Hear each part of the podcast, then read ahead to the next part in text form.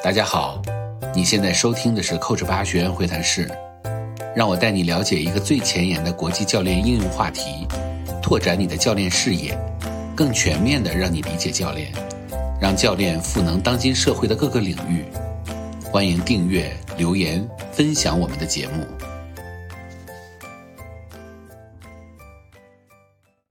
把我们俩固定出来。，OK，好。好，欢迎大家啊！这个欢迎大家来到这个我们的这个就学院会谈室啊。这个学院会谈室呢，我们已经做了很多期了啊。大概大大概慢慢开始了解到，就是我们会呃，就是请很多的人，然后我们自己有的时候我会讲啊，有的时候会请很多的人。今天就显得脸真的很大啊，就是你在我旁边，我真的是压力很大，是吧？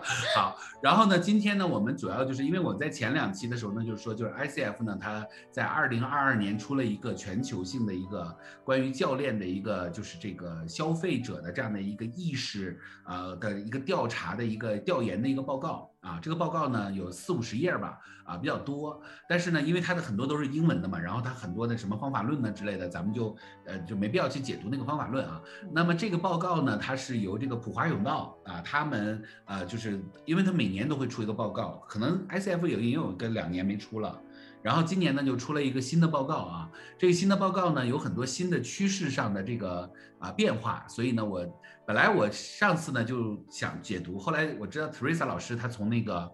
啊，她从大理正好来昆明来做那个 case 啊，然后我就说，哎，来把她给拉过来啊，今天把她强行拽过来啊，我说正好今天啊，然后呢，今天中午刚到啊，然后呢，我们就今天就正好来做这个啊解读，好吧？嗯，好，大家能听到我们说话的，在屏幕上帮我们打一个三，好不好？啊，你们得你们得跟我互动，你知道吗？对呀，今天是 两个人在这里。对呀，这双主播啊，这个这个这个这个的互动啊，嗯，好，谢谢大家啊。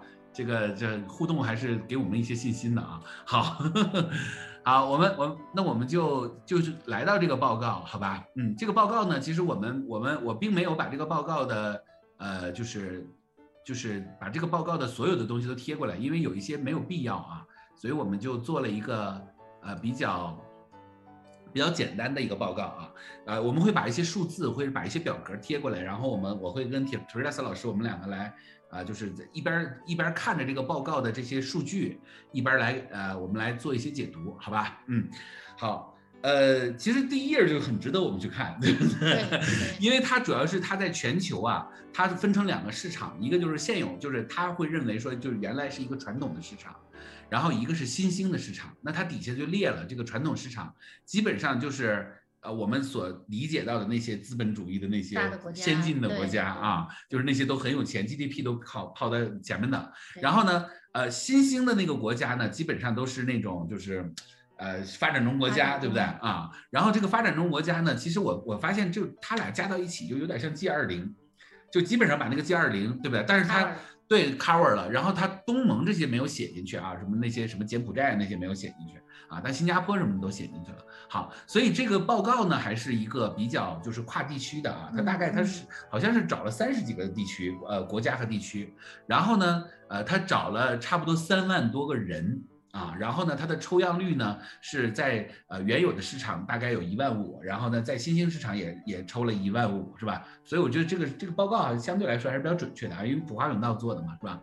那我我觉得就比较有意思的是，因为这是一个就是正在学习教练的这样的一个市场的一个抽样率，对吧？就这个报告现在就是这样，他在三万人里面去抽，那我们就会发现哇。这个太有意思了，是吧？十七岁到二十四岁都有都有人了，对不对？而且在这个传统市场上，百分之十十六啊，对不对？全球可以达到百分之十七，在十七岁到二十四岁，哇，这个这有点超出我的认知啊！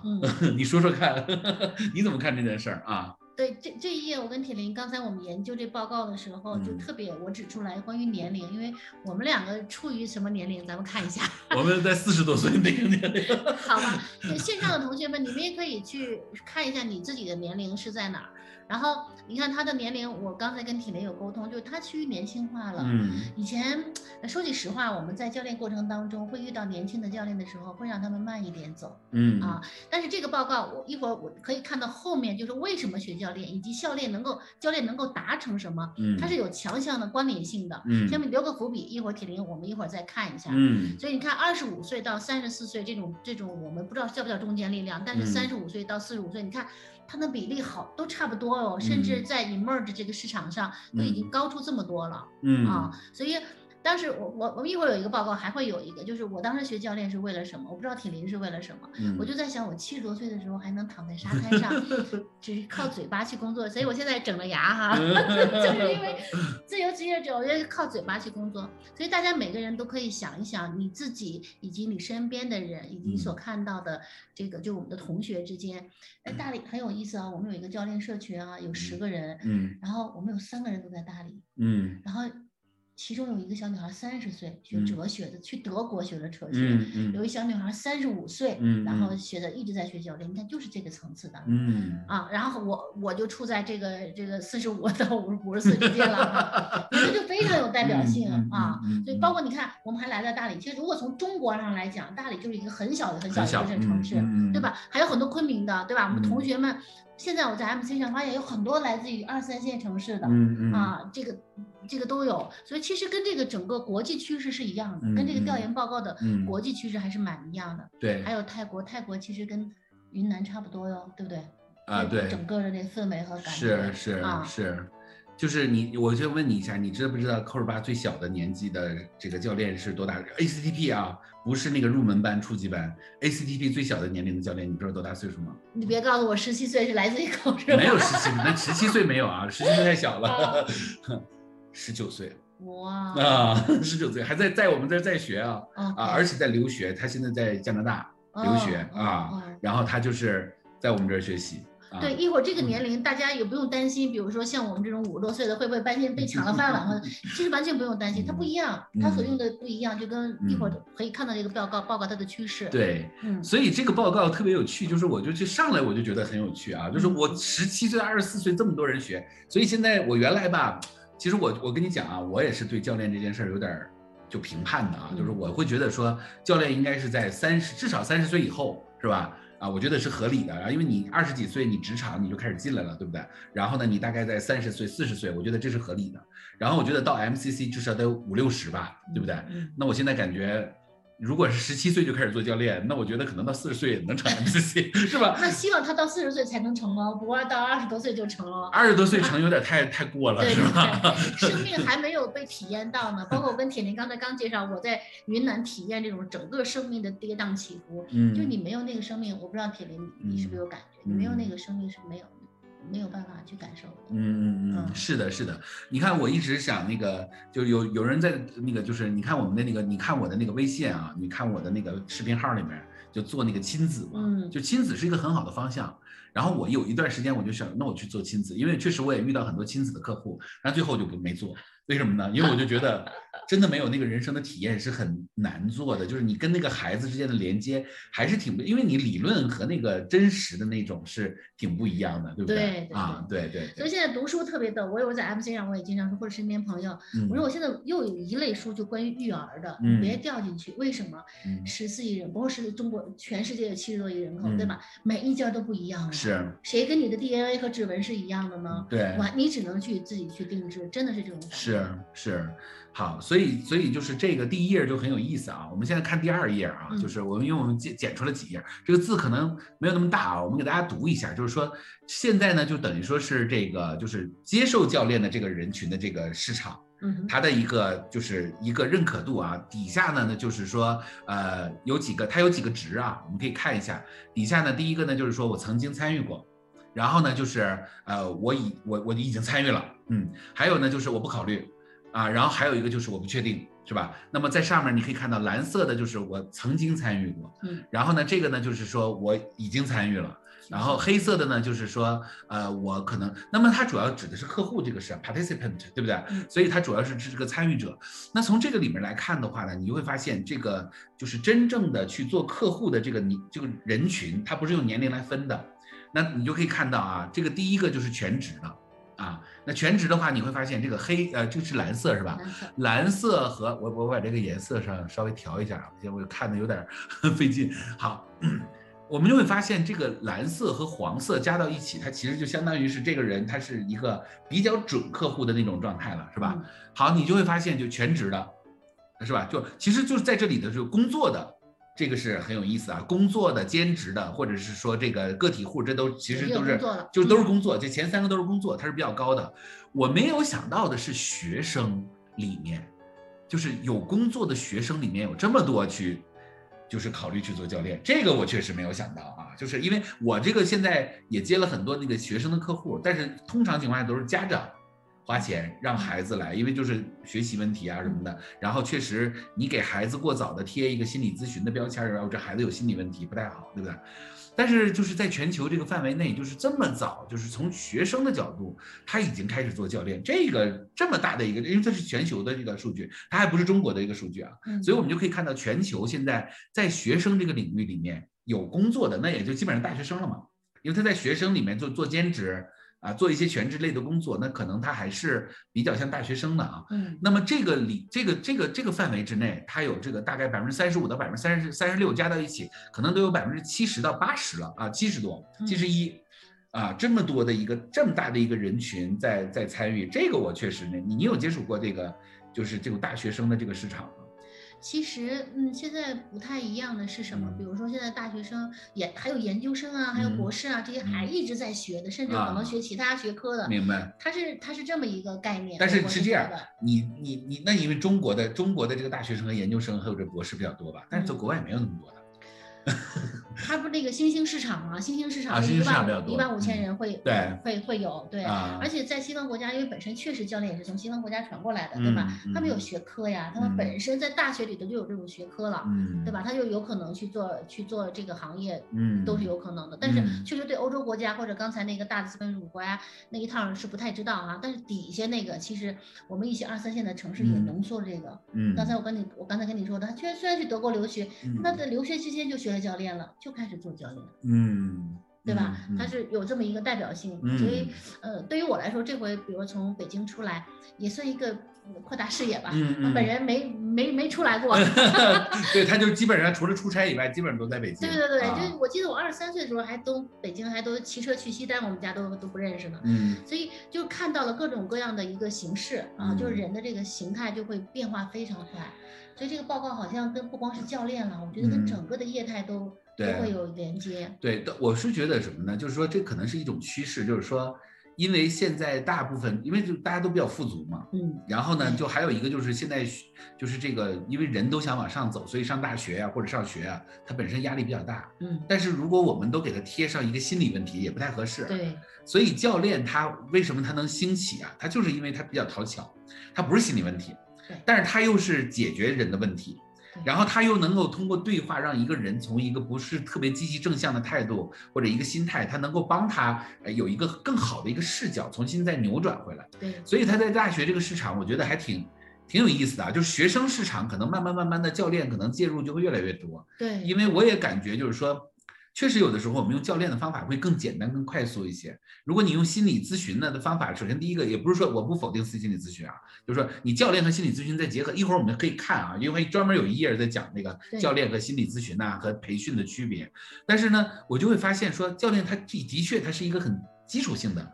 可能比如说我一个小时做咨询的话，我有半个小时我在做教练，再有一个小时我再来做一下咨询，也挺好的。这种方式，对不对？对啊，所以我觉得这个，我觉得这个挺有意思的啊，就是说，其实他这个未就业这一部分，就是可能偏小学、初中、高中这种。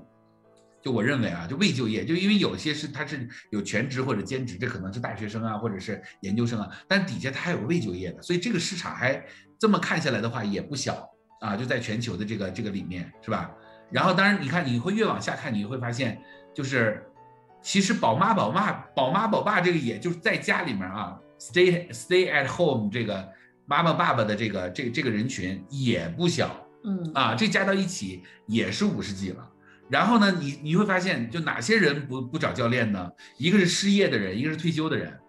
哎，这个我觉得也很奇怪啊，就是呃，但退休确实找教练好像都退休了是吧？就可能做教练比较好一些，是吧？但是失业的人应该找教练啊，我觉得。嗯，但失业找教练那个他的那个他那个那个什么啊，他的那个确认率还是比较高的啊，嗯确实是就是他百分之三十二的确认率比较高，所以这个这个这个表格其实也挺有意思的啊，就是说它其实呃就是让我们看到了，其实就是这也其实也是不同的市场啊啊，嗯就是我们可以去看一下，是吧？啊，行啊，啊你说他他这个，因为我看他的报告，整个嗯。报告他没有具体的解释到底是是怎样的啊，就嗯。是 participation 这块儿没有具嗯。体的解释，只能我们去感受一下是，他他为什么会会有这么一个情况。，对对，嗯所以一会儿那个报告好好像它上面有一个解释，从二零一零年它的增长率，就是其实就是认知，从一嗯零年到二零年这十年之间，当然就是现在这两年新冠这个时间啊，它的嗯认知是变化了的。嗯。那这个报告我再看一下，你可以往嗯下走，看一下它有没有解释。对我们下一页就是看到的是，就是这些 participant 他们就是这些参与者啊，他们为什么选择教练？选择教练的原因是什么？这一页也挺有意思的啊。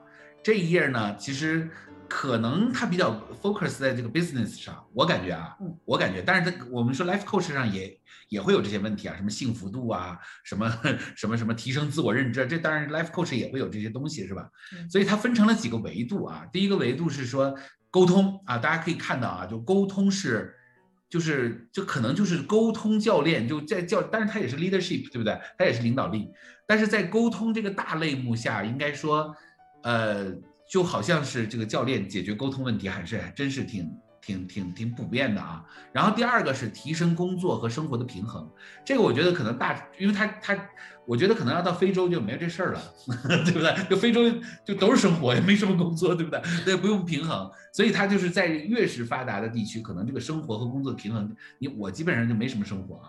我生活就是工作，你知道吧？就是就扣着八扣着八的很多事儿都是我的我的生活，你知道吧？偷偷的融合了。对，我偷偷类融合了，就我确实就是这个这个，我就就是，我好像也不太需要被教练，是吧？因为这就是我的生活，是吧？好，第三个呢是提高自我认知和自信，啊，这个其实挺有意思的啊。然后第四个呢是优化个人和团队绩效，这个比较我我认为可能团队绩效就比较在企业，个人绩效当然就是个人的这种效率问题啊。然后第五个是提高生产力。啊，这可能就比较企业的方向了，是吧？然后第六个呢是扩大职业发展的机会，这个其实个人和企业都需要，是吧？就是职职业生涯教练嘛，是吧？职业生涯的这个方向。然后第七个呢是改善企业管理的策略啊，这个是比较企业方向了，是吧？嗯然后第二呃下一个呢是增加幸福度，啊，这个呃 well being 好像也是一个比较大的话题了，是吧？因为很多企业它就是好像就是这个提高这个企呃就员工的幸福感，很多企业其实变成文化了。对，它也是一种文化。然后呢，下一个是加速进入一个新的职业角色啊，就是呃转型吧，嗯或者是我就是新入职的这种是吧？啊，对，就是这个其实还遇到还蛮多的啊，就是这个这就在个人议题里说，哎，我换我换工作岗位了。我怎么才能让我变得更好？这个其实确实是挺多的啊。然后下一个呢是新冠后经历了职业生涯的转变，这个很有意思啊。这个他专门提到，因为它是一个全球性的报告，他专门提到了新新冠这个事儿，而且现在新冠差不多两年半了吧？因为新冠是世界的，对对对对对，所以他把这个单独列出来了，就说明这个新冠真的是对整个，呃，我觉得对世界的影响，但是我们可能这个东西还不能往外发，是吗？因为就就我们少说点啊，就新冠这个事儿少说点，但是呢，我们就从这个角度上来说呢，就是说。呃，的确，这些是可能就我们真的是在一个历史的转折点上，就是我们全人类啊，或者是我们可能真的，你看办公形式，因为最近北京好像也挺严重的，对不对？上海基本上就就已经很很多天了，快俩月了嗯啊！我因为我是吉林人嘛，我是吉林人啊，我是东北人，然后吉林吉林市和长春市基本上已经封很久了。啊，就是我家亲戚都回不去啊，呃，因为很多几很多东北人都在那个三亚嘛，就是一个岁数比较大的，然后他其实到四五月份他都是要飞回来的，候鸟嘛，现在飞不回来嘛，你知道吗？现在就这种情况啊，所以这个新冠确实是也很有意思，我觉得对他对教练这个行业也会有影响，一会儿咱们可以讨论一下啊。然后其他的呢，就其他当然就百分之一了，是吧？那呃，你觉得就是新冠对这个，就是对于这个企业和教练这个行业的影响是什么？嗯，呃，对对企业影响非常大，包括现在不是包括上海这个，相当于整个的生产力都下来了嘛。嗯大家可能在回回回来以后，可能对，比如说在上课啊，咱们回到嗯我们自己，因为我们自己都是教练，我们也要自己经营自己的教练生活。嗯那个那个职场，就可能会说不太有人能够再多的额外的钱有余粮去买你的教练的 coaching hour 了、啊，这肯定是一个影响。但是它带来一个好处就是说我们可以更多的线上。啊，嗯那至于说这里可能会来的影响，比如说就是定价呀，然后整个嗯市场的问题，但是不知道都会在一个混乱当中再去梳理出来。嗯啊，这是一个，还有一个就这个报告就这一趴，我觉得它少了一个感觉，就两个市场的一个对比。嗯，你看它前面大部分都感觉都是在，就是上面那些国家，就是已有市场那些国家那种感觉，有底下有一个，对吗？嗯就是它也有一个嗯能不能分开？就一会儿我们可以看到它分开，它到底是在什么？就是我们新兴市场当中，它就更嗯加关注的是它下面有是哪个地方？啊下面有这个在这儿，啊，它就会有不一样，一会儿对我们就可以看到它的它的不一样的不一样的部分。对，所以说这个回到就新兴市场的需求量都是比原有市场大的。对对啊对，然后就刚才咱们讲到年纪的那一块儿哈，就是 age 的那一块儿，为什么我我刚才就留了一个伏笔，会跟这有关系？嗯大家可以看到，就你看第一个是提升的是 communication skill，嗯那干嘛呢？它有可能真的你不是在做专职的教练，嗯，你是在你的职场当中去提升了你的这个呃职场的效能，对吧？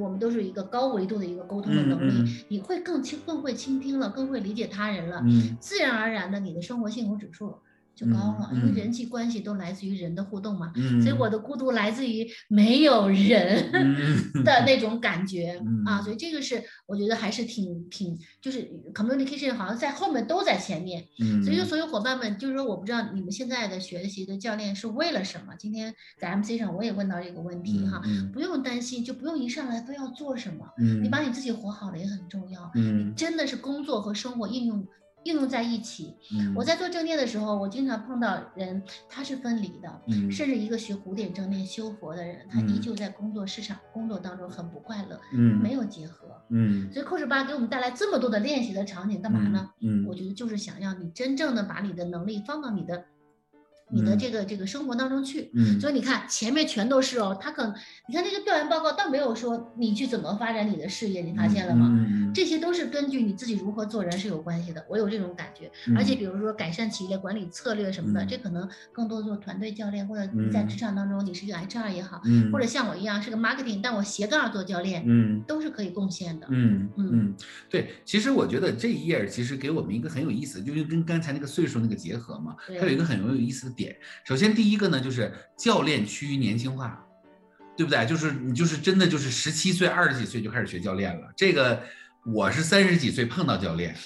我觉得，因为因为我在我的眼里，教练也没几年嘛，ICF 才二十五年嘛，对不对？是不是？呃，今年二十六年了，对不对？所以呢，我就会感觉到，就是说，那就是呃，我我我我接触教练差不多也快不到十年，也差不多快了，是吧？嗯？那我年轻。呃，对，然后呢，就是说我在这个过程中的话呢，其实我是真是就是解决家庭问题，所以我也在想这个问题啊，就是说他为什么这么年轻他就开始接触教练，他没有接触心理学？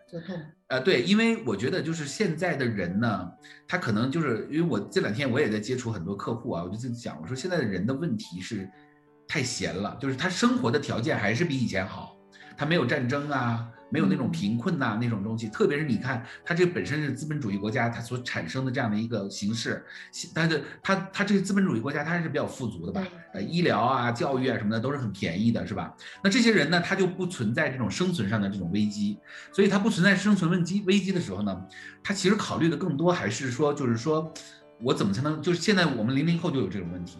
就是他一不爽他就辞职了，对不对？他不像以前，你说你是七零后就没这事儿，八零后好像也还好一点儿，到九零后就开始有这个迹象，零零后那就是简直不爽到极点，是吧？就是说，因为他可能家长啊什么的给他服，就给他奋斗的已经有一些东西了，所以他更随着自己的性子走。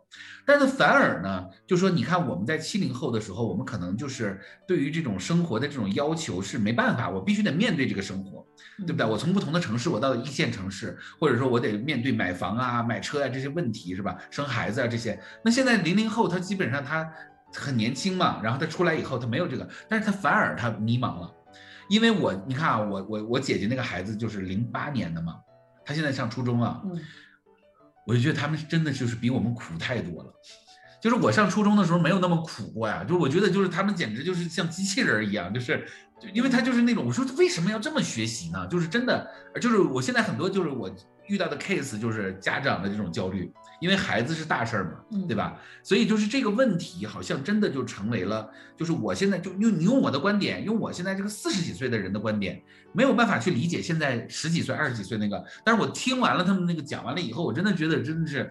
他真的比我小时候经过的压力太多了啊，所以他真的就会有一种年轻化的去思考人生啊，去思考我是谁。我现在遇到好几个 case 都是这样的，嗯，就是。就问我说我我我为什么活着？二十岁啊，就开始我是谁？我难难道我就要毕业了，我就要去大公司吗？就是我说你这人生哲学问题，我是在三十几岁的时候才出现的，你现在才二十岁，你就开始有这个想法了，是吧？我就觉得太牛了，而且还都没开始工作，他们就开始想这个事事儿。所以我也在想这个事儿，就是说，其实就是太多就是人他开始就是我觉得就是职场开始慢慢的开始往心理的方向走。嗯，就是原来我们在职场上，我们其实没有这个心理的这种想法，我们更多的就是就是 soft skill，我们可可能以前就是 hard skill，嗯，就是我会不会会计，我会不会电脑，我到这儿听不听话，是不是？我能不能给公司创造业绩？我会不会做销售？其实还是在一些比较硬技能上。但是现在你会发现，现在年轻人越来越在软技能上，情商啊，沟通啊。啊，然后这个个人规划、目标管理啊这些东西，那这我在我原来那都是公司 KPI 把我练出来的，是不是？从来不是说我自己就开始很小就开始理解这件事儿。所以我们其实就是我觉得这件事儿呢，慢慢慢慢开始就是说，年轻人开始越来越向心理化的方向去发展，就是教育也开始慢慢大家开始意识到，就是因为我们也把教练可能也放在一个心理的这个层面上来思考啊。所以就是说，可能大家越来越就是看到这个心理健康的这个问题，身心嘛，身心健康，对对对对。所以这这一块其实我觉得挺有意思的啊，就是这，而且它是个全球性的报告嘛，所以我觉得这个还不是中国的一个国家的问题，就是它是全球都有这个同样的这个问题。我在想，嗯，其实这有一个有一个就是代际的效应，也就是说，他那个呃。刚才铁林说这个，比如说二十啊，这个十八九岁的这些孩子们，其实他们的问题来自于父母。啊，然后这些父母同时也是没有在那个时代，比如我我要早生孩子，估计也这这这岁数了哈。但但是如果是说，比如我们都是只是普通职员，或者是没有在身心方面。有追求的父母，然后对儿孩子的教育很就是相对来说，在过去那种吃苦耐劳，你看你就不吃苦啊什么的，你看你怎么能这样？像这种的就就没有办法能够支持孩子。我现在遇到的感觉就是没有选择，孩子们不会选择，嗯啊，所以来找教练的这些十七八岁也好，二十岁，他们也是不知道如何去选择，何去何从。嗯，对，所以这个是我们所有的教练在线上的，今天在这儿的，你们都可以去感受一下，就在做教练的时候，就如何帮助他们去做选择，让他们看到。他们跟父辈、母辈那一代不太一样，但是如何去接纳，然后成为更好的自己。嗯，而且就是很多人现在，比如抑郁症，你像我做正念啊，就是他解决抑郁和焦虑的，嗯，非要动不动就说自己去焦虑了，嗯啊，那谁不焦虑呢？是不是？今天铁林也也会谈到这个问题。嗯，但是像不要把自己框上那个证儿，你也说了，对吧？不要是这证那证，谁都会有。嗯，但是。教练他就不用，他的底层逻辑是不一样的，他就相信。你是有潜能的，是，所以这就是他为什么能够这几年在快速的在刚才那 emerging 那些市场上发展的，我感觉哈，个人理解的一个对我我其实我跟你讲啊，我最近在研究一个，就是因为我在最近在研究焦虑啊，这 我这最近研究比较杂啊，在研究焦虑啊这些东西，然后我突然发现有一本书能解这个问题，嗯哼，就是《金刚经》。啊，真的，真的，真的，真的有人金刚经，真的，真的，我知道，我觉得金刚经真的就是我，我，我，因为我最近在研究金刚经和道德经啊，这两两两个 古代经典，你知道吧？我一边读，我就说，这不就是教练吗？有人还练金刚经呢。对，就我，我就觉得就因为他首先第一个就是说，他有很多的理念啊，就是说第一个就是人就是所有的资源都是有的，就是这个金刚经里他已经在提这一点了，就是所有的资源都是有的，这是第一个。第二个呢？所有外面的东西都是假的，就是我们在讲 NLP 的时候就说了，说其实都是你的感官，外面没有人。你对，因为就是 nothing，他他其实讲的就是 nothing，就是外面什么都没有。然后呢，他就说，其实你所看到的东西，其实都是你自己。但是他他不像我们今天啊，是用神经学的角度去解释。他的意思就是说，他因为他是开悟的人嘛，就是佛陀说的嘛，他的意思就是说，外面其实都是假的，嗯，对不对？那么然后呢，其实他最主要的就是他讲的是空性嘛，就是说。任何事情都是有可能是有好的一面，有不好的一面，或者无数的可能性，对不对？那你怎么样去做？但是它里面还有一个特别好的一个角度是什么呢？就是说，他就讲布施。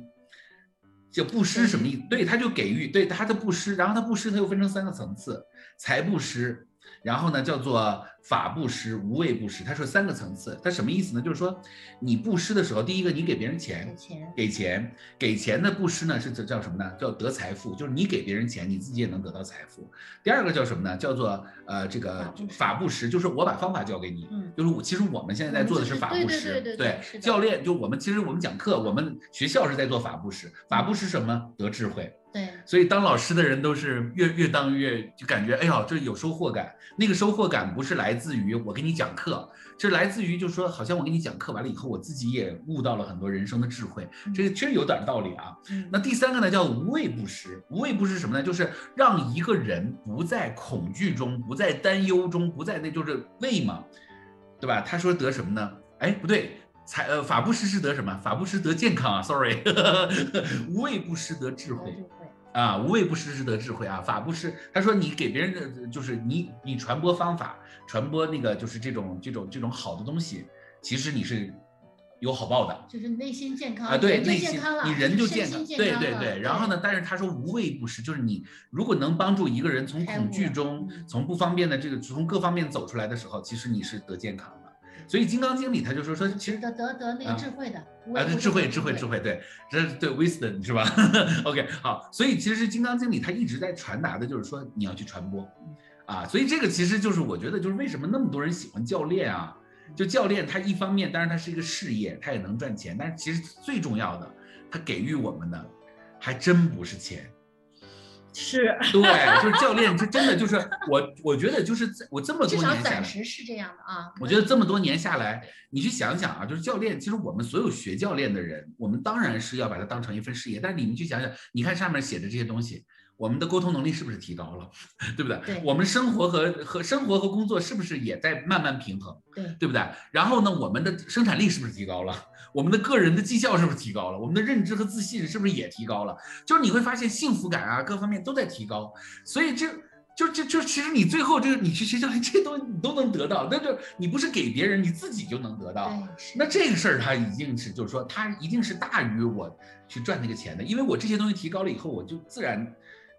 当然，你得有能力的情况下啊，你其实你的钱其实也是肯定是有这种能力嘛。因为我就我始终认为它是一个 soft skill。是的。我认为我始终认为它是一个软技能。那么，呃，我们在讲教练事业的时候，就是最近一直在讲那个教练事业的那个准备那个课啊，我就觉得说。它不是教练事业难做，它是所有全世界所有的事业，你涉及到创业这个问题，它都是难做的，对不对？它跟教练没关系啊，所以我一直反对说，哎，我们教练好像要去讲一个事业，其实你要学事业这件事儿，你相当于在学创业，对，它都没有简单的啊，就是我们这儿有很多的那个，你像那个月兰，他就是他创业了很多年了，是不是？自己的这公司都挺大的了，对不对？那这个创业，而且他自己创了好几个公司，所以创业这件事儿它是有几率的，它不是人人都能成功的，对不对？而且它是跟人的性格呀、跟人的 being 啊、mission 啊、passion 呢都是有关系的，所以他还不是说就是好像我们都要去。所以那天我一直在强调一点，就是教练是一个职业，你先把它当职业，你先呢就是说，哎，这个事儿呢，就是我跟医生、跟律师是很相似的，对不对？就是你说医生他是不是也是可以帮助到很多人？他当然是能。对不对？但是呢，他不会说我要把医生这个事业普普遍的全球，他没有这样的想法，是不是？他是一个职业，他也能赚钱。但是你别老说动不动就就教练这事儿就赚一千万、赚一个亿，这这能做这事儿的人是少数的，对吧？啊，所以就是我认为啊，一个正确的教练观应该是先当职业，你先踏踏实实的，就跟律师似的，你先打官司，一场一场的打。你就跟会计似的，你一就你就一一笔账一笔账的记，一年一年的去交税，一年一年的去练你自己的能力，对不对？但是你要如果说有一天说，哎，我的这个思维我要跳跃跨越过去，我要变成一个千万年薪或者百万年薪的一个人，那绝对跟教练没关系。你就是你要是能把教练做成千万年薪，我告诉你，你把什么都能做成千万年薪。对你说这，我想想就澄清一下，我有一个教练他在分享。就百万年薪教练嘛，那个那本书哈，不要误会哦，那个那个人不是教练哦，他本身是老大，啊，对，他是老大，他实际上是在做老大、做 CEO、做董事长的时候，他以嗯。教练式的方法去 coaching 他的高管团队、嗯 coaching 他的中层团队，嗯。包括其中有一篇文章有一个段落写的是一定要铲除你的害群之马，什么意思？就在组织当中，你碰见如果是有害群之马是搅嗯。搅动组织的，你要把它干掉。嗯。所以后来有人解读说，呃，还呃发起了一个什么，就是说你你来参加百万年薪教练，不是这个样子的对啊。对但实际上，他本身你做的那个高管，高管他有这种教练能力，就是说你没有的，你也很难去给别人。嗯嗯啊嗯，对，所以我一直认为他就跟律师似的，你考个证，会计似的，你考个注册会计师，对你写作呢，对你就是你得锻炼这个事儿，就就就我觉得现在我们就是有点儿，就是因为就是过一段时间有个区块链呐，再过一段时间又有一个短视频呐，再过一个什么个人 IP 啊什么，就是它变成概念化了。对，就大家拿拿这个东西变成概念化，就过一段时间我们要学一个概念，但是你会发现，你过了三年五年以后，真正留下的人，他都是在这个行业里面从事这个东西的，对不对？你你说很多学会计的人，他当然他也能可以去融资，对不对？但是能融资的会计很少啊，对不对？就真正能走到那一步的，那都得 CFO 了，对不对？啊，所以就不能说说，哎，我是会计出身，所以我就能融资，不是这样的。是不是啊？但是你你你做的高，那你都会有机会，这是肯定的，对吧？对啊，OK，好，这是一个啊。那么接下来的话呢，这个地方呢就很有意思啊。这个地方呢是关于就是我为什么要选择这个教练的一个原因，对吧？啊，这是这是从客户角度了。对，客户角度呢，他给了四个这个大的方向啊，就百分之四十三的人认为。呃，是什么？百分之四十五的人认为是什么？第一个呢，就是他们认为教练，他们相信教练会提升他的事业，就还是从事业的角度，这是第一个。那么最高的呢是第二个，就是我相信教教练能够发挥我的潜力，嗯啊，这是第二个。第三个呢，就是我想到，我想，我想更好的知道我的优缺点啊，它是排第二位的嗯，啊，就是我的我的优势是什么，我的劣势是什么，我怎么样，呃，就是自我认知嘛哎，自我认知。对嗯，第四个呢是说我相信教练本来是有效的。嗯啊，就是我就是盲信教练，是不是？OK，好，那那看下来的话，好像是从这三个啊，就是比较四十几的这几个来看，第一个就是人们都相信自己有潜力，都觉得自己是一盘菜，是吧？是吧？OK，这很好啊，就是人人是。第二个呢，就是哎，我要我知道我自己一盘菜，但是我得心力去避。对不对啊？或者是说我我怎么去避坑，对不对？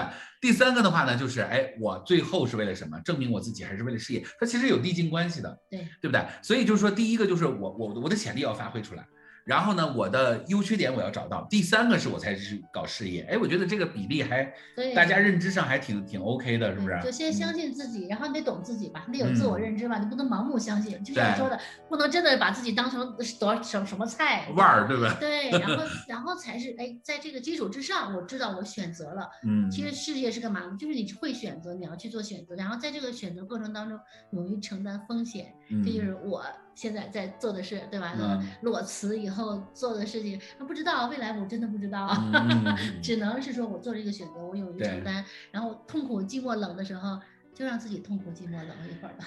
对，其实这个呢，又说到另外一个话题，就跟创业有关了啊。嗯你现在其实就算创业状态了啊，嗯就是然后呢，呃，我其实经历过你这个过程，就是先出来以后，我先过渡了一下，然后后来我就我觉得不行，就是还得自己干对，还得自己干，然后自己干的过程中呢，又各种不确定嗯，啊，然后到最后，其实我觉得这是一个寻找，就是创业又是另外一件事儿。就如果要去讲创业课，我觉得可以把月兰请上来，咱们一起讲，你知道吧？就是我认为创业这件事儿呢，其实它是一个，呃，就是不断的跳出舒适圈，这是第一个；第二个，不断的去寻找自己的内在的这个使命嗯，就是因为你做着做着，你发现这事儿你不喜欢。啊，你原来在大公司里的话，其实有的时候是没有什么喜欢不喜欢，因为对它在一个大氛围，在一个大的文化下，嗯，它已经很舒适了。对，但你一旦出来了以后呢，你因为你为什么出来？你肯定自己内心有一个理想，对不对？他有一个隐隐的这样的一个，好像一个声音在叫你，然后你就出来了 Calling，。对，但是他 calling 你的时候呢，你就会发现说，哎，我是不是 calling 我就能去实现呢？你会发现还是会遇到很多的挫折。对对，而且这个挫折的过程中呢，你会就是真的会怀疑自己，然后会想着说，哎，我为什么要做这个决定？我还不如回去，是不是？就是这种，这其实这种会经常出现，嗯，不确定。我在一八年都在做这件事儿，一直在做这件事儿。就是我，我一四年开始做扣儿八，我一八年还得觉得扣儿八这事事儿能能 行吗？对我一直在这么去想，真的就是就是你不确定，但是跟大家跟大家就是如果我们这么讲，大家知道；我们如果不这么讲，大家其实是不知道的。大家会觉得我很坚定，但其实我一直是就是很犹豫啊，就是我觉得教练真的行吗？嗯，但直到你真的用时间去沉淀以后，你会发现说，对，是行的，因为就真的一个人一个人在改变，然后你就越来越确信，越来越确信，越来越确信，所以这个过程呢，其实它挺像一个修行的过程，对，而且你需要自己教练自己，对，就是，但是就有了教练，确实是很很好啊，因为就不断的去反思啊，不断的去重新的去 awareness，就是重新去觉察什么的，这些真的是有帮助。不然的话，我觉得我早就早就支撑不下去了啊，就没有这些东西的话，早就支撑，那就就放弃了，很容易放弃还是比较难，还比较容易的啊。对，就是你又回到这百分之四十五了，你对身里面有潜能，对吧？对对你再重新打自己打破了，再重新认识对自己，对对对。啊，对，就是这样。对嗯，所以还是跟你的逼应有关。就是我觉得啊，就是这件事儿，就是包括就是我也做过四年投资嘛，就是我们去跟一个人创业的人在一起聊的时候，就说说你为什么要做这件事儿？这件事儿为什么你做，对不对？你为什么比别人好？你的自信来自于哪里？其实就是跟跟刚才上一页就是就这些这些被教练的这些这个话题是吧？所以其实这个是跑不了的，就大家都是要去面对的，而且这四个方向也跟创业者是有关系的啊，三个方向啊。OK，好，我们再看下一个，这个就是全球的分布啊。这这个图呢，主要基本上就是发达国家就是蓝色的，然后呢，发展中国家就是黄色的嗯啊。好像就最近就是这两个阵营是吧？就是现在不是就乌克兰和那个，好像就这两个阵营是吧？就 美国带着那些小弟们就全都是 反对俄罗斯的，然后那个发展中国家好像都不太反对是吧？OK，好，呃，这里面有个对比啊，就是这个关于这个教练大家怎么去理解，这个挺有意思的啊。就是它是一个全球性的数据，然后呢，他问了非常多的人，不光是职业教练，那么就是说你怎么理解教练这件事儿呢？那么它的描述上呢，就出现了这种呃六个五个描述吧，啊，主要是以五个描述为主。第一个，最多的人群认为教练就是 mentoring，是啊，就这个这个是很有意思，ICF 做的这个 ICF 做的调查，而且是找普哈永道做的调查，他最后会就是这么多，你看它底下的采样率是多少？两万两千三百零四，两万多人啊，全球那么多的地区，那么你就会发现，就是新兴地区百分之三十的人认为说教练，嗯因为他们问的就是你们认为什么是教练，但是他们的描述其实是 mentoring，对不对？就是以你的经验，就你是一个有经验的人，然后你去做教练啊，然后呢，就是你你你一边教练一边给他经验，一边教练给他，其实这个听上去有点像 consulting，对不对？有一点点像啊，但是他可能 mentor 和这个 consulting 还是有点不太一样的啊，还有点不太。那第二个呢，就是 ICF 所认知的那个，就是 ICF 所定义的教练，就是什么呢？就是百分之新兴市场好像还不太认同这 ICF 的这个，而百分之二十四，但是这个老市场基本上它就是传统市场都认为是。啊，二十七，他认为是就是就这个人是本来就有这种潜能的呀、啊，然后去挖掘这个人的最大的潜能啊，然后让他去解决问题啊什么的，哎，我们去培养他的这个内在能力，哎，我们现在学的就是这一块儿，就第二个的这一块儿啊，就是 ICF，因为我们是 ICF 的认证的机构嘛，对不对？那我们的我们倡导的是第二块儿，那第三块是 training，就还要教一部分。那就你你现在可以想象啊，就是很多已经在做，就全球，因为全球的教练体系不光 ICF。还有别的，那、有别的就是你比如 NLP 里面就有大堆的教练，在中国还有教练三阶段，嗯，对不对？就是教练其实不是 ICF 的一个专有名词啊，就是说很多的很多的体系里面，他都会他都认为自己是教练。那么其中有一部分教练他是加 training 的啊，而且这个还不少啊，百分之十八呀，对不对啊？OK，好，那其实现在企业好像很多人理解也是带 training 的，就是你你到企业里去做教练，好像你不能做纯教练，你得带点 training 在里面，对不对？得要给对给予一些东西，得给一些东西，对不对？然后第四个呢是就是 consulting，就是企业的咨询嗯，consulting 就基本上就是企业的咨询啊，就是给企业。那这个里面它可能还是有一些战略呀、策略啊这些东西，什么领导力啊这些是吧？啊这些。然后第五个呢，哎很有意思，心理咨询。嗯 对不对？心理咨询，哎，这个也很有意思啊。就是大家会认为，就是哎，我不但是要给你做教教练理，我还要加点心理咨询。所以这个也是我们现在所提的，就是教练呢，他不能是单一化教练。如果你只是 IC，因为全球化就这个可这个思想，它还真不是，就是说，因为你不是 ICF 是一个唯一标准，对不对？所以也就是说，他全球就是那么多人，他的认知里面，他的确他认为 mentoring 是很重要的，他认为 consulting 是很重要的，他认为 training 是很重要的。那其实，在我们真正做教练的过程中呢，我可以告诉大家，就是因为你在你要如果学我们的体系，我们肯定是要倡导你 ICF，因为你你你你报名你就是来学 ICF 的教练，对不对？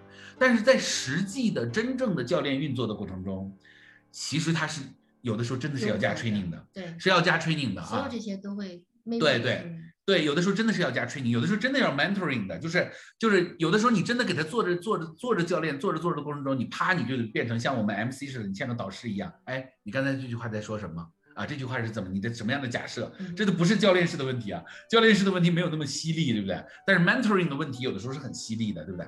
还有就是 consulting，有的时候真的 training 的啊。我前一段时间我接了一个那个就是一个大学生的一个 case 啊。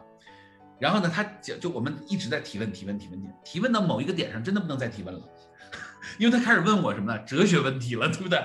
就是你不能再提问，你就就你得给他讲哲学问题啊，对不对？因为他已经有很具体的问题，而这个问题他真的不懂，而且他确实是有答案。那我说那停下来，现在不做教练，来讲一遍。哎，讲了以后说，哎，真的是这样吗？我说真的，不是咱俩这百度去哎搜一下。哎，就这个其实这是 training 了，这真的不是，就真的不是 coaching 了，对不对？啊，这是有的时候还是需要的，是吧？那你在企业里面，你肯定是要做 consulting 的，你只就只做教练，我觉得这个难度是比较大的，因为甚至有一些企业里的 HR 都不知道教练是什么，对对吧？所以它真的是很综合性的，而且真的我们有的时候在这个遇到一些客户的时候，你真的。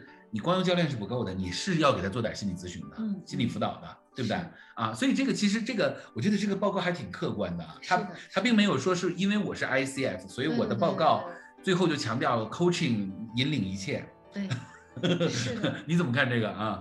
其实你就看这个比例嘛，这个教练 coaching 的这个比例只有不管是二十四是二十七，对吧？只有四千四千多人，这个比例，剩下的一大部分都不认为他是教练，嗯，是吧？这就是一个说明一个问题，也就是说，我们虽然在 S F 体系下去考证，但实际上其实大，你看我们听了很多大师级老外做的教练，你会感觉到。他很他很融合生活，他不是只是那样去给你去提问啊，就是传统意义上。但是我们从学习上角度上来说，我经常会说，就手破力的阶段，我们最开始一定会学那个术的层面，要不你也走不到后面。嗯啊，就是我因为我也教正念的花道啊，花道课，就是说你不是不能 freestyle，嗯，但是你你到一定程度的话，你就没有办法再 freestyle 了，就你你不知道那个法是什么。刚才你说那个法法什么，对不对？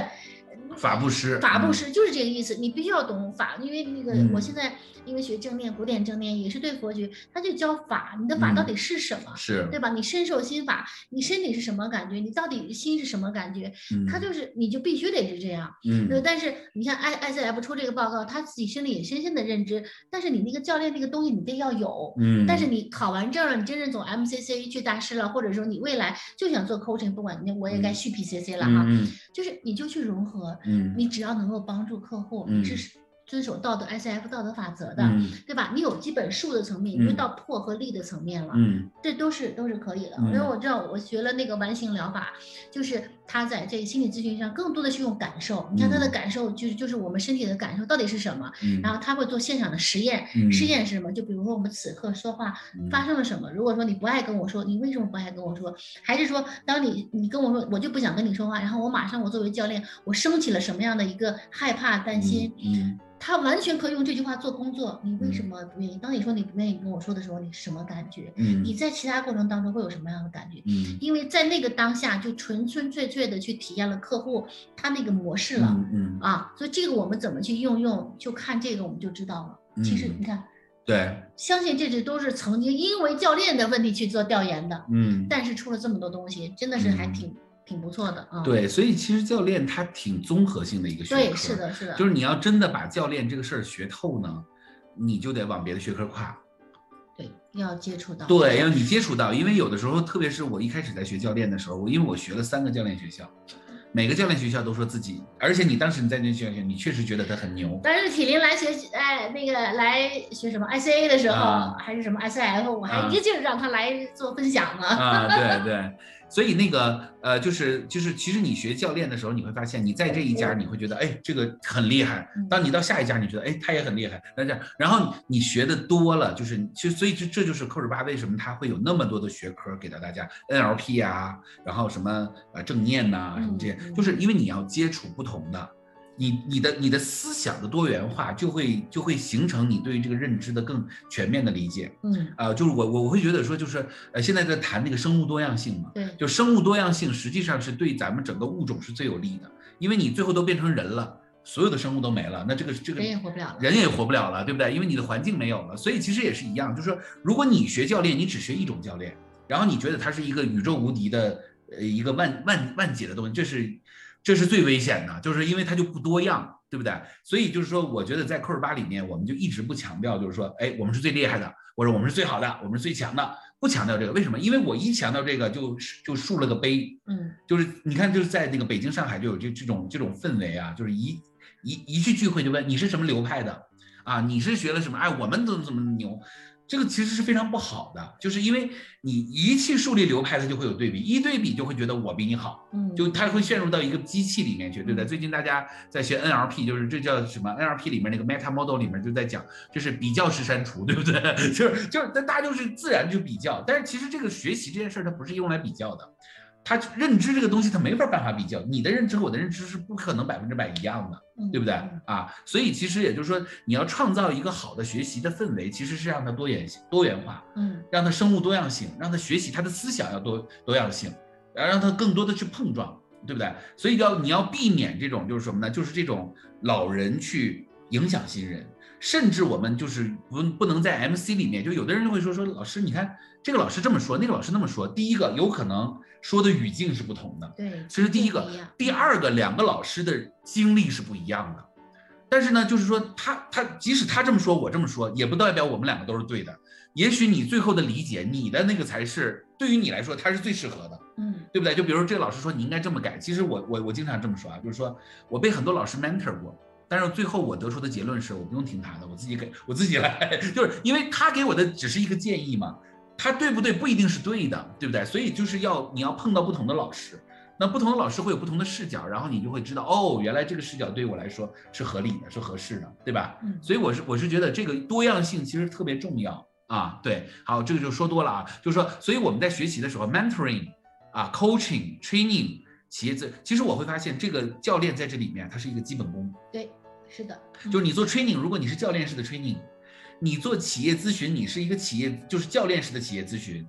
或者你是一个导师，你是就是你基本上你的你你看 MC 里面督导他也是，就是有的人他就全是用教练式提问，对啊，有的人就直接给答案，那我觉得也没错，嗯反正就都就就就都不一样是吧？但是你的能力到最后还是回到提问，对对吧？这个能力，包括心理咨询也是一样，所以教练是一个挺底层的一个，对，对我觉得还挺有意思的啊。就是你如果你把教练做好，做其他的都都挺好，但如果你只学一个单一，我不是说那个单一不好，而是说他可能就缺了一点儿主料，对不对啊你？说对啊，就像我们在品 coach 吧开正念教练，我们嗯经常说的，为什么我们学正正念的时候会发现他不会提问，呃，就你拥有正念的状态去提问，那就更更加的逼引啊。对，然后另外就是好多学正念的，哎，他在探寻的过程当中他会慢，那嗯因为正念嘛，你要慢下来，静观嗯其变哈，你去感受当下。但是如果你还要回到喧嚣的职场当中，你要如何呢？你先说一下，我去我就把电池插上啊。教练就是就是最好的。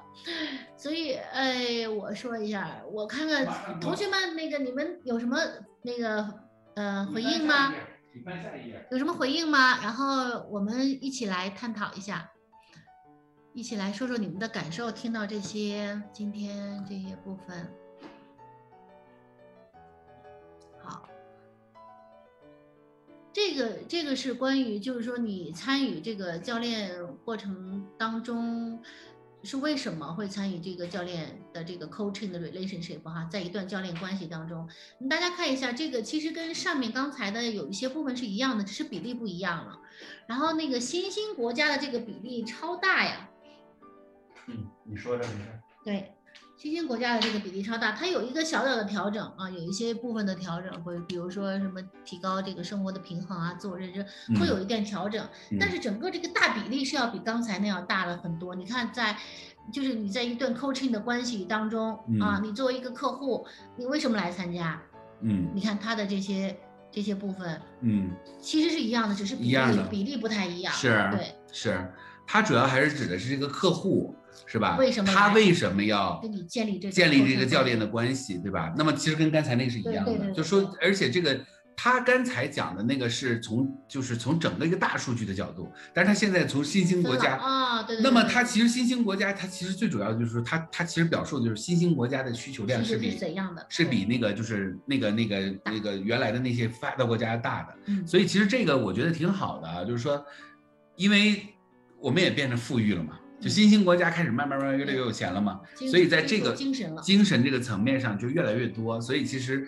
我觉得这是未来的大趋势。机会呗，对于我们来说就是机会。对，教练学习教练的机会。对我们，我们我告诉你啊，我们这几个月就是从那个上海来的小伙伴就特别多。嗯，因因为就是在在家在家里边待俩月了，是吧？就开始思考人生的意义的时候，就开始真正的来来来，这这是一个很好的事情。哎，你要这么说的话，实际上如果我们去做市场经营的话，就库尔巴做市场经营的话，这个每一个大事件都是我们一个行程。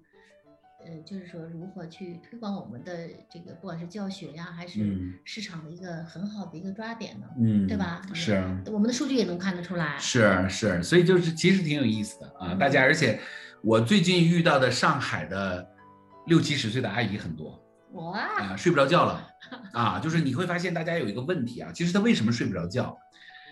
哎，我告诉你，就是这个，就最近从北京。呃，就是吉林，呃，我接到的这种 case 特别多，就睡不新冠疫情，他为什么他一他在在家一待待俩月，然后呢，这会就出很多问题啊，在家待着会出很多问题，对，啊，静下来就会发现出很多事儿。对，因为他就是你看啊，他平时的工作他很忙，他在外面他就是很累嘛，他回家他躺上床就睡了，对，但是他现在他时间就变得特别多，还有一个呢，就是他天天看着孩子呀、家人啊，然后还有邻居。啊，我有一个人，他就说他都晚上睡不着觉。我说为什么？他说他家有个旁边有个邻居，每天到晚上就就开始闹，他一闹，整个他们那一楼层都睡不着。但是那这件事儿，其实我们好像也都遇到过，对不对？就是可能楼上打架呀什么的。但是问题是在于，他只要一听到这个闹了以后，人家闹了三天，然后三天以后，他每天脑子里想的都是他会不会再闹啊？会不会再闹？他开始焦虑，然后他就睡不着觉。其实这个是什么呢？这就是他已经不会放松了。就这些人，他平时他的脑子里想的事儿就特别多，所以就是我们现在的人，他最大的问题就是他的亚健康状态嗯，就大家其实现在就是越来越没有那么健康了。那么其实这种亚健康状态，它最主要就是什么呢？平时他其实慢不下来。你这时候如果要是正念往那儿一坐，对不对？然后开始开始 mindfulness，对不对？其实他马上他就能调回来。其实就是很多问题啊，你看在我们学了教练以后，他很容易解决。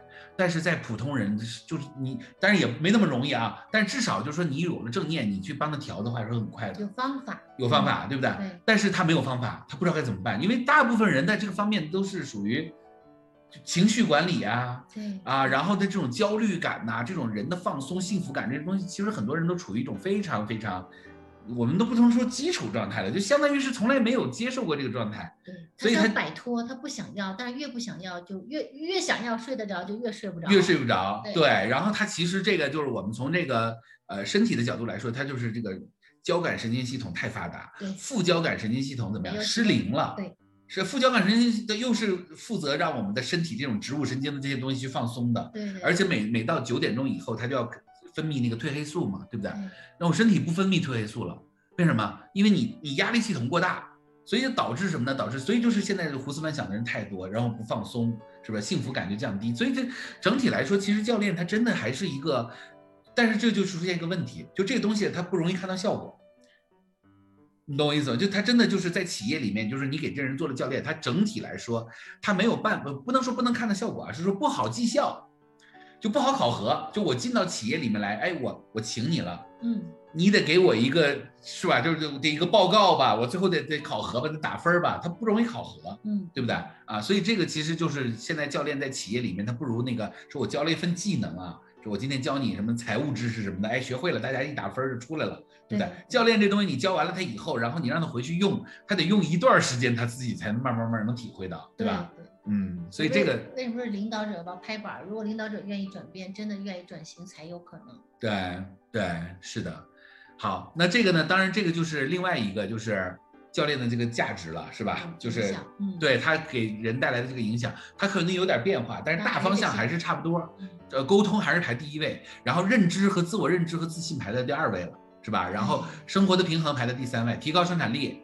提高幸福指数，这都往前排了，哎，对不对这跟？刚才自我认知提升了，就跟刚才那三条柱子跟才跟才那条是很像了，对不对？啊，对对，好，所以这个就很有意思啊，就这些数据都很有意思。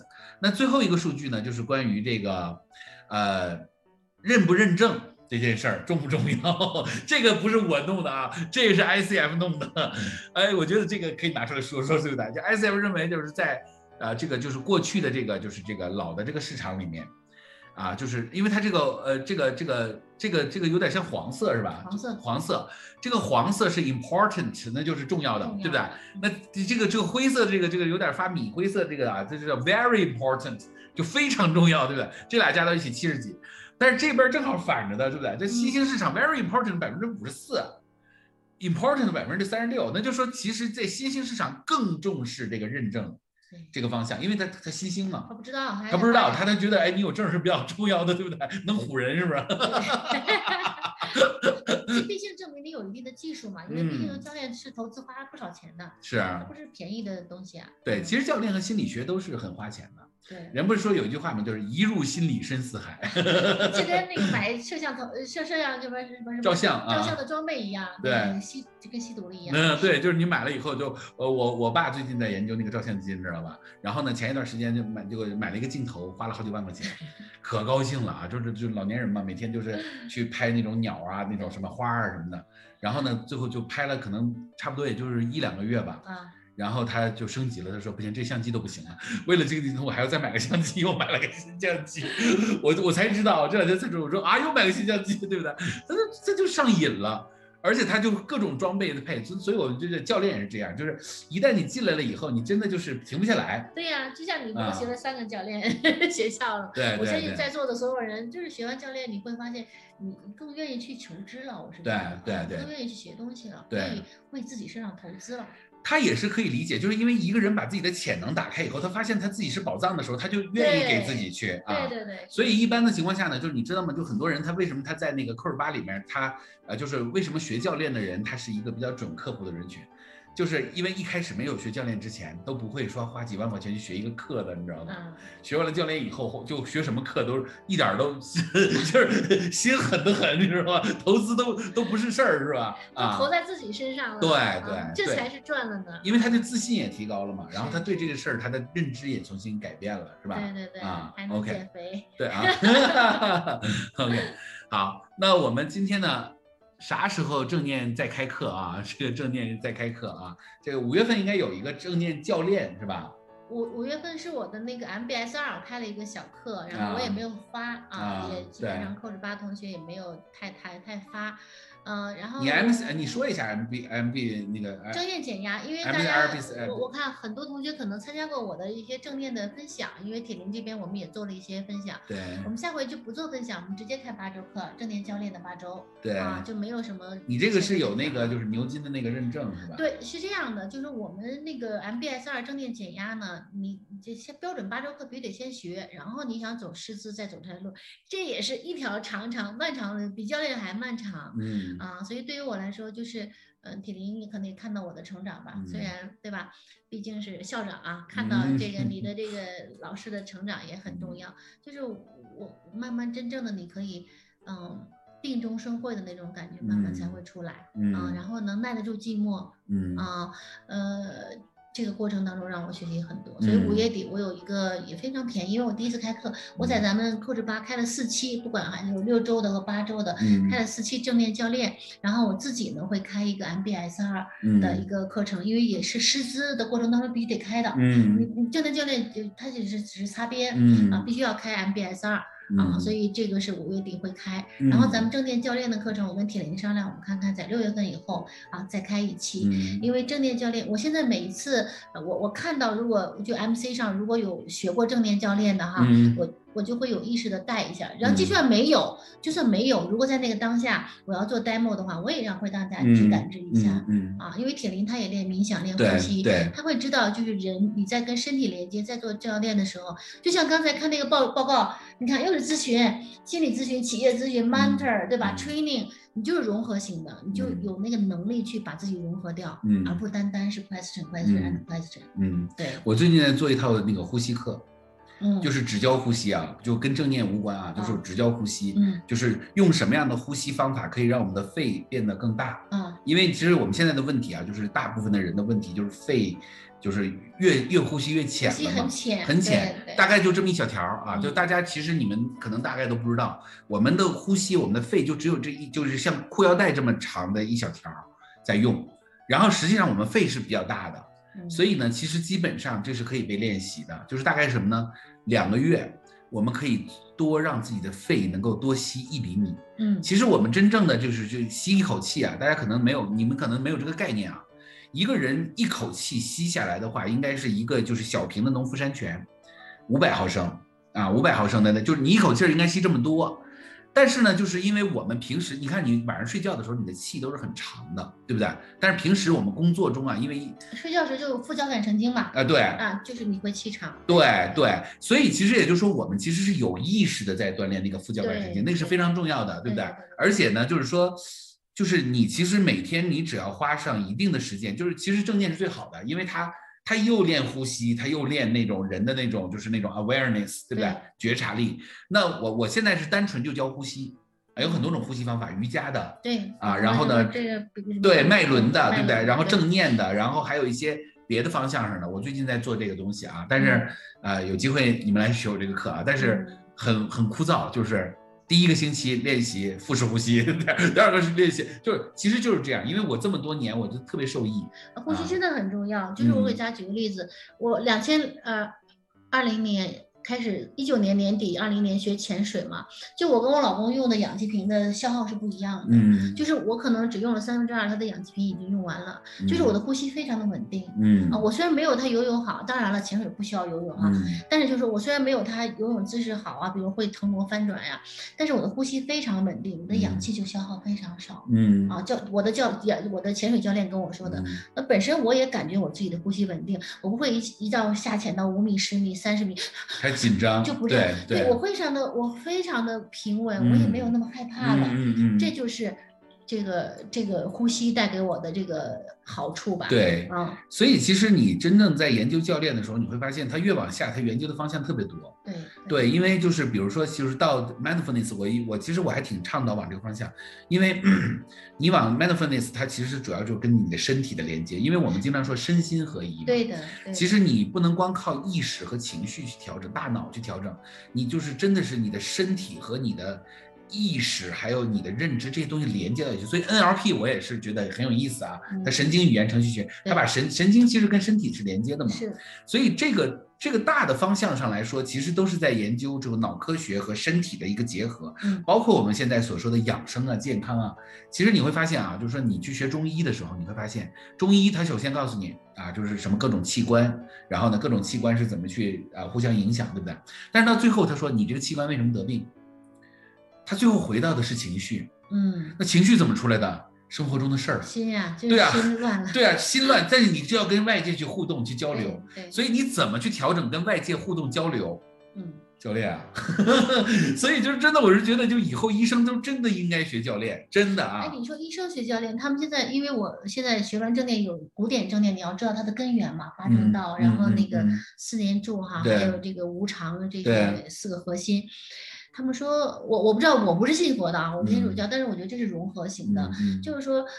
某种程度上，这个传播已经通过另外一种方式是传播了，就是嗯。白色的衣服已经不是，就袈裟是黄色的嘛，就是那嗯种是传播。嗯。现在因为卡巴金教授把它给科学化、理论化了，就通过最基础的东西去去学习。教练也嗯是，也是最基础的东西。然后你要想往别的方向去分支，你就去分支就好了。是你同样可以成为教练神的培训师，你也同样可以成为教练社的老大、董事长，对吧？嗯对你不一定去干，非要干这教练，但是你因为你会获益，你在不同的阶段你会度不同的人。是是嗯是，所以其实那个呃，你刚才说到这一点啊，就说刚才我说那个矿泉水瓶的嘛，嗯就是我们正常应该呼，就是一口气应该呼那个五百毫升，嗯但是我们大部分人就是二百毫升。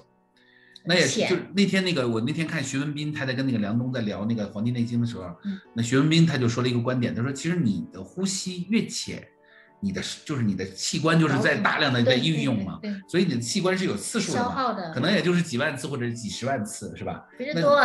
对呀、就是就是举我只是举例子啊，就是这个数肯定比这个多嗯，但是你就是那种次数用到一定程度，你其实就是在折自己的使用寿命嘛。所以他说，他说你看啊，就是我们在研究大量的那个上师，嗯，就是那种佛教的上师，他一口气是可以那个大的矿泉水瓶啊，两千毫升啊，五瓶儿呃四瓶儿，就是他那个不是有那种大的那种嗯大大的矿泉水，不是那种粗的啊，就是那种长条的那种啊大的那种两升的对不对？大可乐。它是可以对一一口气儿的一一个大可乐进来，所以第一个慢，第二个长，对，然后还有一个就是它的肺真的很大，对，而它腹，因为你看啊，你为什么能够吸那么多？因为我们的肺是个海绵，嗯，它不是肌肉，所以它是需要你用肌肉来带动的，就是你的空间必须要变大，对不对？你空间就是它就是就像那个手风琴似的，你拉开了它才有声儿，你不拉开它永远在那个地方是没有声儿。嗯所以我们其实就是说，我们的这个胸腔啊这个地方要让肺变大，其实你只有一个方法，就是四块肌肉，第一个胸部肌肉，嗯，然后肋肋骨上的肌肉，肋骨的上的肌肉。对，还有就是腹部的肌肉，那腹部肌肉是什么？因为这个地方横膈膜有一块肌肉，对，对不对？那么、呃 我们横膈膜肌肉基本上就在肋骨的这个这个这个这个地方，对吧？对那么你为什么叫腹式呼吸？因为当你的肚子鼓起来的时候，这个横膈膜它就向下走，当它向下走的时候，你的肺的空间就一下子就胀大了，对不对？然后呢，这个时候呢，更多的气就进来了。嗯，嗯然后呢，当你去呼吸的时候，为什么要说你的肚子要瘪下去？就是你要让这个横膈膜它它，因为横膈膜它是一块，就是好像是它是块脆骨，对。所以呢，当你瘪下去的时候，那个那个那个横膈膜它就上去了，嗯它一上去，它就把那块那个空间给挤没了，所以你的气就出去了，排出去了。所以其实腹式呼吸真的是一个，就是，嗯哎，我问一下，那个腹式呼吸它有两种，一个叫腹式呼吸，一个叫横膈膜呼吸呀，啊有什么区别吗？呃，好像没什么区别。啊，我我我就听说那腹式呼吸它是这样，它是先吐气，就同样呼气是瘪肚子，但是它会先，呃，我们叫吐气，吐气的时候它就是好像这个肚脐向后腰的部分，然后吐吐吐吐，然后自然吸，嗯，这叫腹式呼吸。嗯横膈膜呼吸是干嘛呢？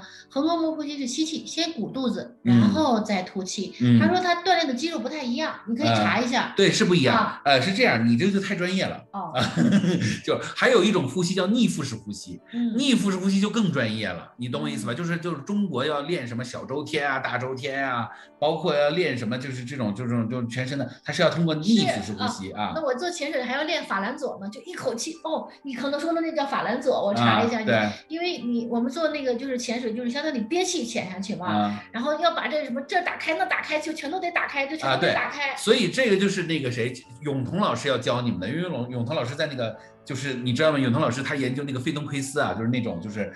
他是这这个肺还分成肺上、肺左，就是左肺片儿的上、下、呃中间，然后底下右边儿，就是你要通过呼吸能够分清，就是你现在在用你的左左肺片儿的哇哦，东北角，我说我这，我说你太牛了，我说我做不到，就是这真的就是就是你要，他就研究到那个份儿上。那我去看一看，因为我自啊由潜，我那法兰总没打开，我潜不下去，对他那个他他还全部得打开。都你都知道你的左肺片儿右肺片儿啊，你还知道都你还能调动那些地方去呼吸。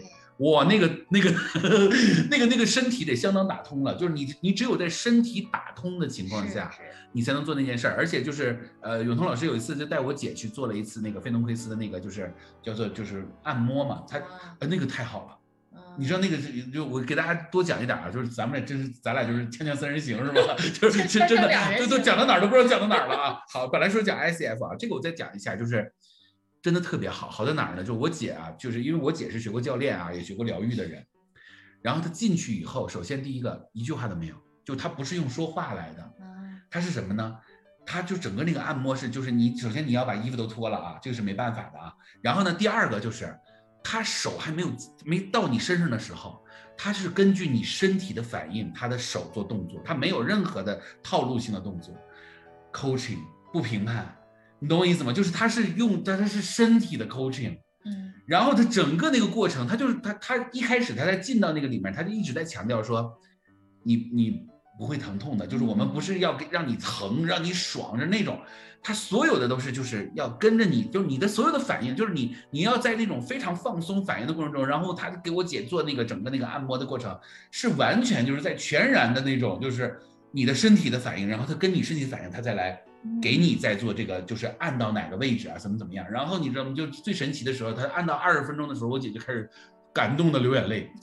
然后也没有人说你你怎么流眼泪，就他没有 coaching 的问题，你知道，他没有 questioning，他就是不断的。然后最后这一场叫就是这场这个就是这场这场就是这个按摩结束以后，然后这个按摩师出来了以后的，然后那是个法国人啊，是个法老外哦，呃七十多岁了，就是给人家就就他他举我姐就是跟玩儿似的，你知道吧？整个那个过程就是特别享受，也不疼。然后呢，他最后他就说，他就跟那个就是这个 participant，他就跟他说，他说。特别感谢你，就是你这一场，就是咱们这一场，就是一个特别享受的，因为就这个人他相信他，嗯，就是我，就你举我呀，你什么怎么怎么我，我就是把我交给你，然后那个人也是，就是你交给我的时候，我把我的信任也给到你，我这我就觉得，然后有同学跟我讲完，我姐也跟我讲说，哇，太好了，你一定要去，我说我现在没时间，然后但是我告诉你，就是说我听完了以后，我就觉得说这就是教练啊，但是。就是我们其实也不要把教练扩大化，身体的教练，对他其实就是说他的精神是一样的，就是态度是一样的，不不评判，随着你走，然后你是独一无二的，而且你所有的感受，就我随着你的感受走，我就觉得我们一定要去体验一次，有机会让永通老师给你们就是体验一下啊，因为他他他他学了很多年了，他就在这个方向上啊，你看到最后老师到最后都会走到不同的方向，丁老师。对吧？我插句话，你说我我就一直在研究这种脑科学啊，这种东西，我就是很喜欢这个这个方向。然后呢，Teresa Mindfulness，对不对啊？然后不同的，你看这老师到最后，所以其实这就是我喜欢教练的原因，就是他没有一个固定的方向，那他就是一个最好玩的东西，对不对？他有无限的可能性。他把它融合。呃，对，而且你的对，就是你可能是会计，你会计师的教练。对的，对不对？然后你是这教练是个会计，教练是会计，真的就这这这我永远一辈子我都追不上你，对不对？因为我没学过，就我学经济管理，我学过会计，但我一天会计没做过，对不对？我最多就收点钱，知道吧？还一塌糊涂，对不对？所以没有做过这个事情，所以就是你会发现，我们那句话就出来了，就是这个世界上其实最后是因为你是大师，所以你成就了大师级的状态，独一无二的你，呃，独一无二的你，所以其实也就是说，我们每个人最后都是大师。没有人就是谁谁是我是大师，你就尊你不用尊你最后你自己都是最厉害的，对不对？就我们每一个人都值得尊重啊，这个才是最重要的，对不对？啊，OK，哦，今天讲多了啊。咱俩是一场配合吗？怎么感觉跟老手一样？咱俩上一场，咱俩是，但是就现场好像比较有意思啊。对对对对，呃，今天大家都不打字啊，你们这是这个听听入神了吗？对，听入神了，听入神了，我认为是听入神了啊。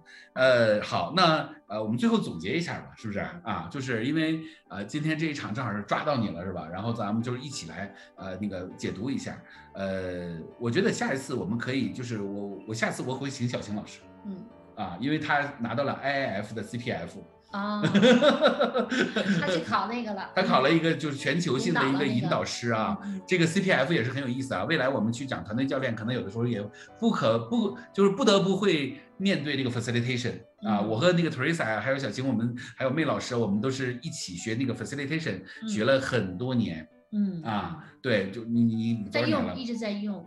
你多少年了？我小晴差不多也得六七年了吧？一七年没有，一七年才。一七年也那。也五年了吧，四五年了，对对对对，对不对啊？所以其实就是说那个。就是这个也很有意思，它是另外另外一个很有意思的一个方向，是不是？那么关于这个 facilitation 呢，未来在我们的这个呃这个这个，就是因为它是它是现在也是国际认证的嘛，因为就在中国好像 CPF 很少很少啊，比教练少太多了。有点麻烦，我没做那个认证。对对对，但我其实我也我也是一个引导师啊，但是我也没做那个认证啊。那么呃，关于 CPF 的部分呢，就不是关于那个引导的部分，未来我们也会。线上做这种类似于体验营的这种东西啊，就让大家来体验啊，因为因为你你绕不过去教教练一定绕不过去引导这个话题。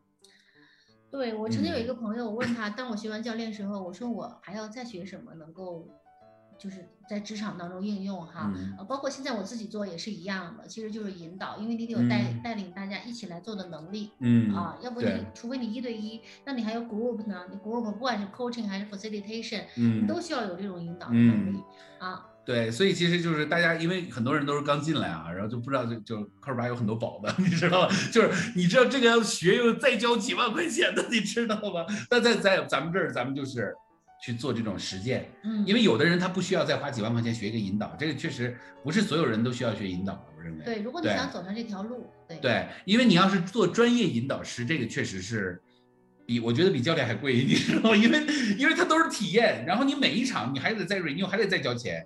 呃，对，而且每一场你在设计，就是对于我们来说，设计是很重要的。对，摆不同的 situation、不同的职场、不同的需求去设计。对啊其实都不都都是需要用心去做的。对无论是做什么，都是需要用心去做。所以其实就是很应该是今年下半年吧，因为大家都挺忙的，上半年是吧？嗯可能我们会在这个企业教练上做一些突破了，就是我们未来会把这些就是扩展型的这种教练的这种能力提高上来，嗯比如说引导啊，嗯然后你像小晴在做乐高。嗯，Action Learning 啊嗯，就我们 Action Learning 做了很多次了啊，很多次了，所以其实就是这这都是每一个都是五六万块钱的课，是吧？就是其实这就是科尔巴最大的优势，就是科尔巴把这个市面上就是你不需要再花钱了，但是我们一起去体验一下。然后如果你真的想专业学，那你也不是在我这儿学啊，就是我们只是把这种形式给到你，但是你要说我非得专业去学，那我就特别建议你，你学完形治疗，你一定去完形协会。对对不对？你不可能说在科尔巴来学完形治疗，这是不现实的。嗯，但是你说我就体验一下，我也不需不需要把所有的东西都学会，那我们这儿给你提供这个体验的这个场打开一。扇窗吧。对对对因为就像 action learning 和引导，就是我们在那个，嗯，我去年就我刚自由呃职业者的时候，我就嗯。去签合同，嗯。然后我现在把他们的 HR 培训成 action learning 的，就是这个嗯 facilitator，、对吧？就非常的有效，所以这些技嗯。能在身上，包括我我现在做项目什么的都会用到。对啊，对，所以这些就是，所以大家还我我觉得科尔巴的人还是挺幸福的，因为我们要去学这都都要花钱，花很多钱你说。的生物多样性，其实对于我们来说就是多元化嘛。对对，你就给你开一扇窗，然后你到底你再去决定要不要去学那个东西。对对对对因为那个，东西你要投资，你是一直要走下去的。对要对不就没有了。对它很贵，它就是就是你你教练几万块钱，我告诉你，Action Learning 学一个教练是基础，教练就特别教练是基础。嗯对对对对对，就是所以就说为什么有很多人学了教练以后，又后面又花了三好几十万，你知道吗？就是你会发现后面越来越贵，就教练其实是算最便宜的啊！啊，对。但是呢，大家不用担心啊，就是说你在科尔巴里面，我们尽量就是把这些市面上这些我们认为比较好的一些形式给到大家，大家呢也不用就是说，当你需要你如果你专业的需要的话，那你肯定不是在我们这儿学啊，因为它本身它也是个很大的认证项目。其实其实也够了对，其实够了。啊，其实也够了。其实够了是那个状态，因为说实在的，铁林我们这边找的这些老师都是，我不敢说多杠杠啊，都是很用心的去在做这件事情嗯就。挺杠杠，就就确实挺杠 杠。我们选人选的还是比较比较，我们还是比较精挑细选的啊。对，对，就是真的是用心在做这件事情，甚至你看，更多都是我们全职在做这件事情。嗯嗯啊，就是舍得一身剐，真是要做把这件事情做好。所以我们在嗯学习的时候也是非常非常非常非常投入的，嗯只是没有自己去单干去做什么，哎，觉得这个平台它是可以去做这些事情的，嗯嗯嗯，好，所以大家未来这些东西都是可以期待的啊。嗯但是因为现在咱们老师就这几个，然后呢，确实越往那个深走，它其实都是小班儿，没办法大班。对对对，真的就是你比如引导，你不可能引导 CBF 是引导。三十个人去引导，这是可能性是比较对低的。，F 是 facilitation 啊，professional 啊 certificate professional 呃呃 Facilitator，facilitator，嗯，对，对。好吧，同学们你们都不说话呀，你们都在吗？好了，我们要走了，你们有没有什么要说的？来，给你们点时间，一个人啊，我又比较担心，我不是我说三个人，就没人说话，你知道吧？我就说一个人，一个人都没有说话，那就没办法了，是吧？嗯，好吧。啊，有没有人想说什么呢？表达点什么呢？知道你们在路上能不能，还是在已经在家里了哈？是否方，便？现在十个人嘛，现在就是人越来越少了，刚才还人多一点、啊。就光咱俩在这聊了，应该对下回让大家开开视频全聊。哎，你这个是不是要开视频啊？我觉得你这需要开视频。呃，Coach 八都是允许的。我知道是人性，但是 就是你知道，就是那个，就是就是你你你知道，就是不同的那个学校，它的那个呃，就或者是不同的那个人，他那个用的方法都不太一样吧。了解了解，啊但是就是因为互动会给我们，就会给给导师有很大的动力。啊，嗯，好吧。但是嗯没有也是咱咱俩接大的。咱俩差不多了，咱俩再说这人会越来越对少。掉掉下去了为了为了为了为了保证保留咱们的面子，咱们就先到这儿了。好，可以了，拜拜。好了，拜拜嗯。我们下个月再见，好吧？下个月我再请新的人跟来跟大家一起来聊，好不好？来，拜拜。拜拜。